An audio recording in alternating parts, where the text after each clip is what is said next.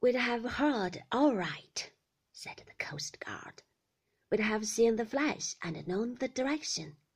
There's the diver, Mrs. De Winter. See him putting on his helmet? I want to see the diver, said the small boy. There he is, said Frank, bending and pointing. That chap there putting on the helmet. They are going to lower him into the water. Won't he be drowned? Said the child.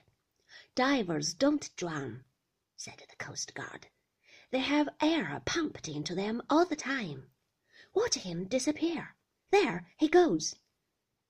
The surface of the water was disturbed a minute and then was clear again. He's gone, said the small boy. Where's Maxim? I said. He's taken one of the crow into Kerrith, said Frank. The fellow lost his head and jumped for it apparently when the ship struck. We found him clinging on to one of the rocks here under the cliff. He was soaked to the skin, of course, and shaking like a jelly. Couldn't speak a word of English, of course.